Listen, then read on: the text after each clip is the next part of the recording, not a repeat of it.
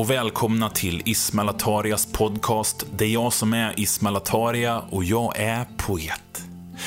Det ni lyssnar på just nu är min, eh, mitt semesterprogram, min semesterserie, som heter Två favoriter och en dikt. I det här programmet så möter jag Magnus Bergström och vi ska fortsätta och ge varandra tips på kulturella saker som vi tycker om och som vi vill dela med varandra och som vi självklart vill dela med er. I det här programmet så kommer ni också höra en dikt av mig. Det är en dikt som aldrig någonsin har lästs på scen av mig eller eh, figurerat i radio eller i podden, utan det här är en dikt som kanske på sin höjd varit publicerad i en bok någon gång.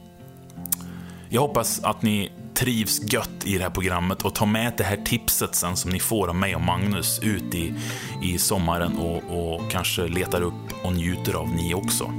Precis som vi har gjort.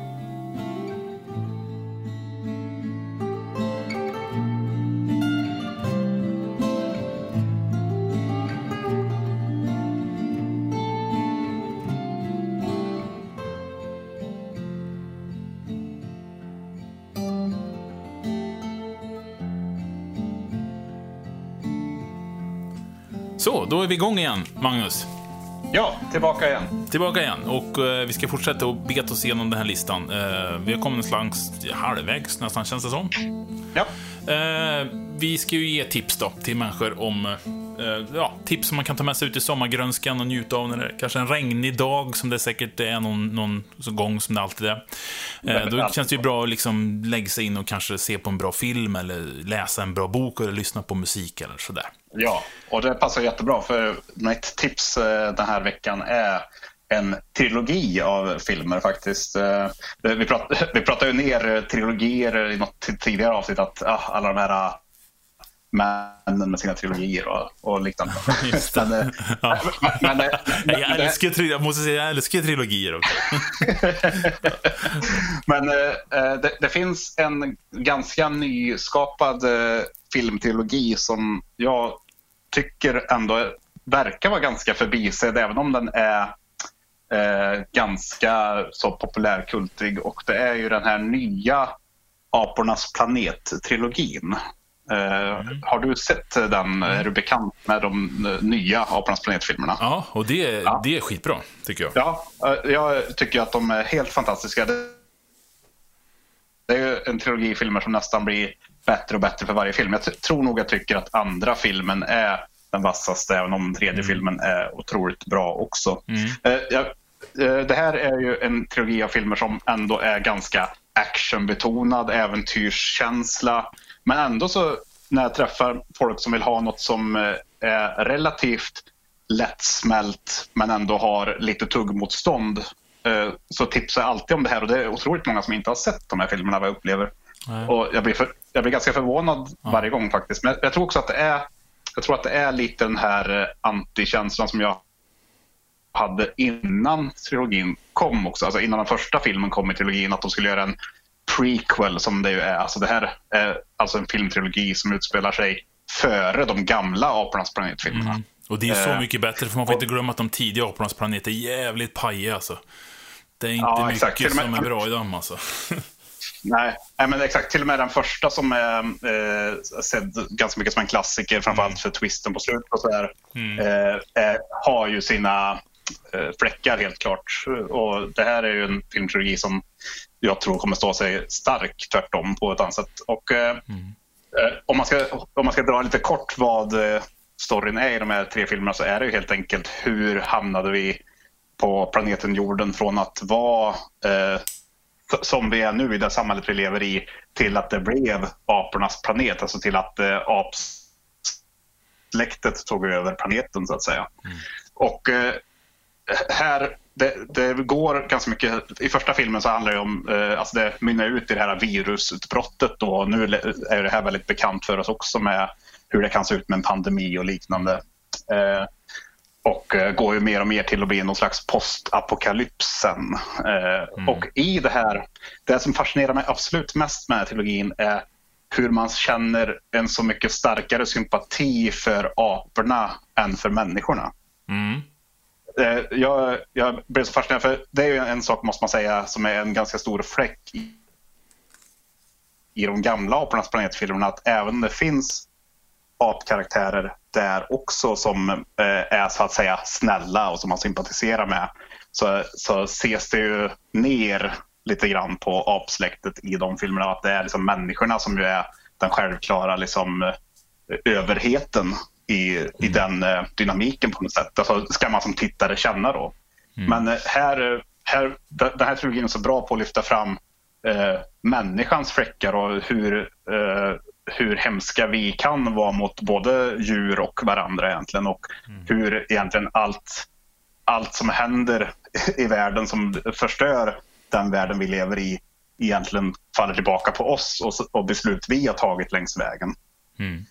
Um, så ja, så, så, det finns så otroligt mycket att ta i, uh, i budskapet hos de här filmerna tycker jag samtidigt som det är ja, men, ren och skär fantastisk underhållning också. Uh, mm. På alla sätt. Jag blev också förvånad över det där att det är så mycket lager, att det var så mycket lager i Jag trodde inte heller. Ja. Jag har ju sett när Tim Burton gjorde ju en version som är också ja, jättedålig ja. tycker jag. Eh, och jag hade ju den smaken med in så, jag trodde att det här blir en slags så här, jag vet inte, ja. End War, du vet, en sån här jobbig film ja. liksom. Så här, bara så här, men så bara väldigt existentiellt och, och liksom så filosofiskt och, och bra liksom. Och samtidigt popcornsunderhållning också liksom. Ja. Så att absolut, det, gud. Och det är fantastisk uh, motion capture skådisinsatser av uh, uh, till exempel Andy Serkis som gjorde Gollum i Lord of the mm. Rings. Gör ju rollen som Caesar som är den huvudkaraktärs apkaraktären så att mm. säga. Då. Och det, eh. det är skitmycket CGI i det också. Såhär, och, ja. och man, man tänker inte på det, bara för att intrigen drar in mig. Och det, det är just det som är grejen. Så en, bra, en bra story, då skiter jag i om hur mycket digitala effekter det är. Jag skiter också mm. i hur dåliga effekter det är. Alltså, alltså mm. även om inte digitalt, att det är crappy effekter som gamla filmer från 70-60-talet. Det spelar ingen roll då, för att jag ser ett för storyn liksom. Och då ja, spelar det ingen roll vilka effekter den är. Liksom. Exakt. Det, det, är ju, det är ju, ehm, ska man säga, helt fantastiska effekter åtminstone i de senare. Det finns absolut en påtaglig skillnad i den första filmen i trilogin och sen de andra mm. två eh, effektmässigt. Lite större budget säkert sen också. Mm. Nej, men, men, eh, jag tror många får gå mot sin fördom lite grann om Apornas planet, just titeln också på något sätt, och bara, gå, och bara se den liksom, helt enkelt. Exakt. Du, från det annat, satte inte en Apornas planet-affisch i Karlstad väldigt länge för mig? Eh, ja, gud. Jag, jag, jag hade, följet, jag hade följetong i mitt eh, Twitterflöde om den, att varje gång jag eh, gick till centrum så tog jag ett foto på den där, för jag tänkte hur länge ska den där sitta? Det var som, det var ju som en offentlig toalett eh, eh, på Stora torget där och ena sidan så är det sånt affischutrymme och det var ju andra filmen, Dawn of the Planet of the Apes. Den kom 2014. Jag tror sista gången jag tog ett foto av filmaffischen var 2017 till och med. Ja, just alltså, det. exakt. Jag, jag, jag, förstår inte hur en, ett affischutrymme mitt i stan kan gå, kan gå outhyrt så länge så att det sitter kvar så länge. Ja, jag vet. För den, den, den filmaffischen har naglats fast i mitt minne så jävla tydligt liksom. Ja. på sätt på grund av det. Ja, ja vad roligt att jag tänkte på samma. För jag, minns, jag minns exakt. ah, fy fan. Ja, men bra. Bra tips. Mm. Du, jag ska tipsa om en, en, en grej också. Jag, jag tänkte att ta en tv-serie faktiskt. Mm. Nu är vi ändå inne i film också lite grann. Uh, en, en äldre tv-serie från bör, början på... Jag tror den kom 99 eller 00 någonstans där. Mm. Kanske i HBOs, eh, liksom, när, de, när de precis började på kom, när, när Sex and City kom och liksom de, de erövrade serievärlden, om man ska säga. Precis. HBO, då kom de en, en fängelseserie som heter Oss. Mm. Har, har, du sett mm. den? Ja, jag har ju inte sett uh, allt. Alltså, jag har sett utdrag. Det här är ju en sån serie som är på min bucket list sedan mm. evigheter. Och, och, ju längre tiden går så blir man så här, oh, kommer jag någonsin orka gå tillbaka och ta tag i det? Men uh, mm ja, tyvärr har jag inte sett så att jag kan säga att jag har sett serien utan bara sett eh, lösa avsnitt av det. Den, jag, jag, vet inte om jag har den hem på, på liksom någon, någon gammal DVD, så här, boxen har jag liksom. Och jag vet inte om jag kommer se Ammet igen, för jag, inte, jag är rädd att det inte håller än nu liksom. Eh, mm. För jag minns det så himla bra, och jag såg det bara för kanske fem sex år sedan, och då var det fortfarande mm. riktigt bra tycker jag. Mm. Uh, Och det, det är ju egentligen, handlar ju om en, en, en, det är en fängelseserie, alltså, som, som kvinnofängelse, som, som män. Mm. det är liksom, man, man, får, man interner liksom, som kommer in och som dör eller som, som liksom går vidare och så, så man får följa, och så finns det några nyckelkaraktärer man får, får följa då. Och så är det ju liksom dramat mellan dem liksom. Mm, och precis. det här fängelset kallas för oss, alltså oss over the rainbow, alltså oss, eh, trollkarlen från Os, alltså. Mm. Så det är det som är namnet på det. Jag tror det är Emerald City, tror jag egentligen heter, äh, fängelset i serien. Uh, och det är väldigt, så här, väldigt poetiskt gjort. Liksom, så här. Det är ju väldigt mm. grovt våld såklart. Det, är ju, det ska ju vara en fängelseserie, liksom. det hör ju till på något sätt. Liksom. Mm. Och så är det hela gänguppgörelsen, du har det liksom, så här, arierna där och du har dem där. Liksom, så här, uh, som, liksom, som, som i alla såna här, fängelseserier. Mm. Uh, och, och, och, och liksom splittringarna och, och dramat mellan, mellan dem. Liksom så här. Och jag, jag vet att serien, det, rykten om att serien försvann för att manusförfattaren hittade inget mer innovativa sätt att ha ihjäl fångarna på. Därför var vi tvungna att lägga ner serien. Det var en rykte jag hört om. att Men det är just det poetiska är de här, det finns väldigt filosofiska utlägg av en, en karaktär som sitter i rullstol i eh, och han har några slags poetiska utlägg. Så det finns liksom en slags moralisk grej bakom varje avsnitt. Mm. Inte moraliskt på så att det är pekpinne, liksom, men det finns ett slags ett tema för varje program. Ett vagt mm. tema, liksom, så här, och han berättar emellan allt våld och så där, så berättar han det här liksom, in i kameran till oss tittare, liksom, bryter den här, vad man säger, fjärde väggen, eller inte? Eller tredje väggen, eller vad är det? Vilken, ja, vilken ja. vägg är det? Ja, han ser liksom in i kameran. Det måste bli fjärde, va? Fjärde, ja, precis. Han pratar liksom in till oss tittare, så här, och, och, och, det är väldigt innovativa sätt de har löst det här, liksom, när han gör det. Mm. Uh, och det, det var väldigt... Han, han, Ja. Handlar det någonting om, eh, alltså för, eh, jag som inte har sett eh, hela serien utan bara så känner till det löst.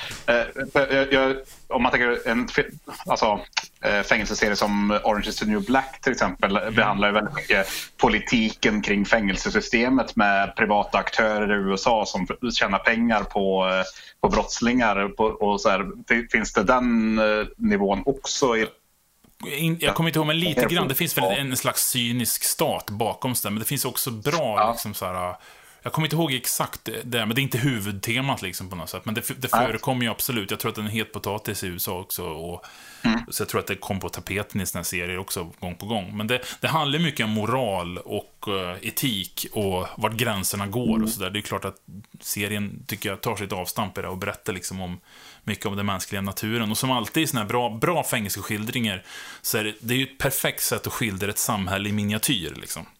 Mm. Så att det återspeglar ju samhället där utanför. Liksom. Ja, exakt. På ett väldigt, väldigt bra sätt. Men det är just det här inåt, och hur, hur den var filmad då, den var ju väldigt så groundbreaking. Det var ju liksom så här, man har ju inte gjort tv-serier på det sättet tidigare liksom. Nej, och, och det, här är, för det här är väl före The Wire va, som också var ja. eh, flaggskepp för HBO lite senare. Och det, det, det var ju samma där, att det satte ju också en ny standard på något sätt för hur, hur det var filmat. Eh, liksom, och att man fick se eh, det mänskliga dramat i alla delar av samhället på något sätt. Ja, precis. Och just det här råa våldet tror jag också inte var riktigt... Nu är det ju liksom, ja, ja, nu, det, nu, nu är det ju med jämt så här. Nu är det ju så. Mm. Men det, Sopranos hade väl också lite grann samtidigt, när den kom, mm. ungefär runt samma era, så hade den också lite grann våldisinslag på ett annat sätt liksom så. Men det var väl att det, det mer det här att, att tv-serier började på likna liksom filmen mer. Tog ett steg ja. mot det. Precis. Och det var inte såna här långa, checka intron med musik, liksom, när folk vänder sig om och ler mot kameran. Så Den typen av tv, den 90-tals, 80-talsgrejen liksom började på att försvinna då. Precis, alltså, de, de gör en, en, Dallas, så att säga. Egentligen så är det klart Twin Peaks som, som, som födde alltihopa det där. Som var först på, på bollen på, på hur tv-serier ut. Men mm, så tråkigt, ja, det, tråkigt att tipsa om Twin Peaks, liksom, för det, alla har ju sett det till leda och, och i ärlighetens namn, det finns fler sämre avsnitt i Twin Peaks än det finns bra. Men oss finns det fan inte ett dåligt avsnitt nästan. Det är ja. en solid serie tycker jag. Rätt igenom. Hur många säsonger eh, vet du som har gjorts av oss? Eh, jag kommer inte ihåg det, men det är inte så jättemånga säsonger tror jag. Inte fem Nej. eller något sånt där kanske. Ja. Fyra, fem, sånt där. Kanske värt att ta tag i ändå då? Det tycker jag definitivt.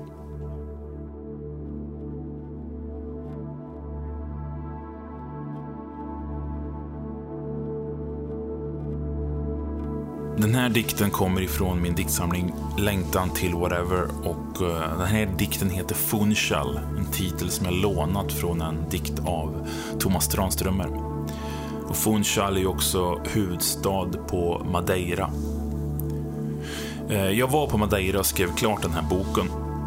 Och eh, gick på kvällarna ner och, och tog en drink på en bar som låg bredvid havet precis. Och varje dag så stod det en kvinna längst ute på piren som uppenbarligen var hemlös eller utslagen på något sätt. Och hon stod där och, och skrek åt havet. Och jag tyckte det var så märkligt på något sätt att hon varje dag stod där och ropade mot det här havet. Så jag satte mig ner när jag kom hem och skrev den här dikten. Varje kväll går jag ner till baren. Den som serverar min självvalda ensamhet. Varje kväll är likadan. Trötta gamla turister lägger upp sina euro. Några råa skratt ekar ut i mörkret och som vanligt så står den berusade kvinnan ute på piren. Hon som varje kväll talar med havet. Hon som slänger häftiga rörelser mot de dånande hovarna av skum. Som om det fanns något otalt mellan dem. Människor som går förbi slår sina pekfingrar mot tinningen.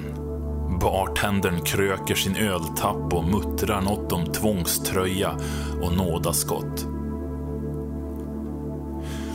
Kvinnans rörelser blir allt häftigare. Och tanken slår mig plötsligt att hon kanske inte alls är galen. Så där som alla säger. Kanske hon vet något vi andra inte vet.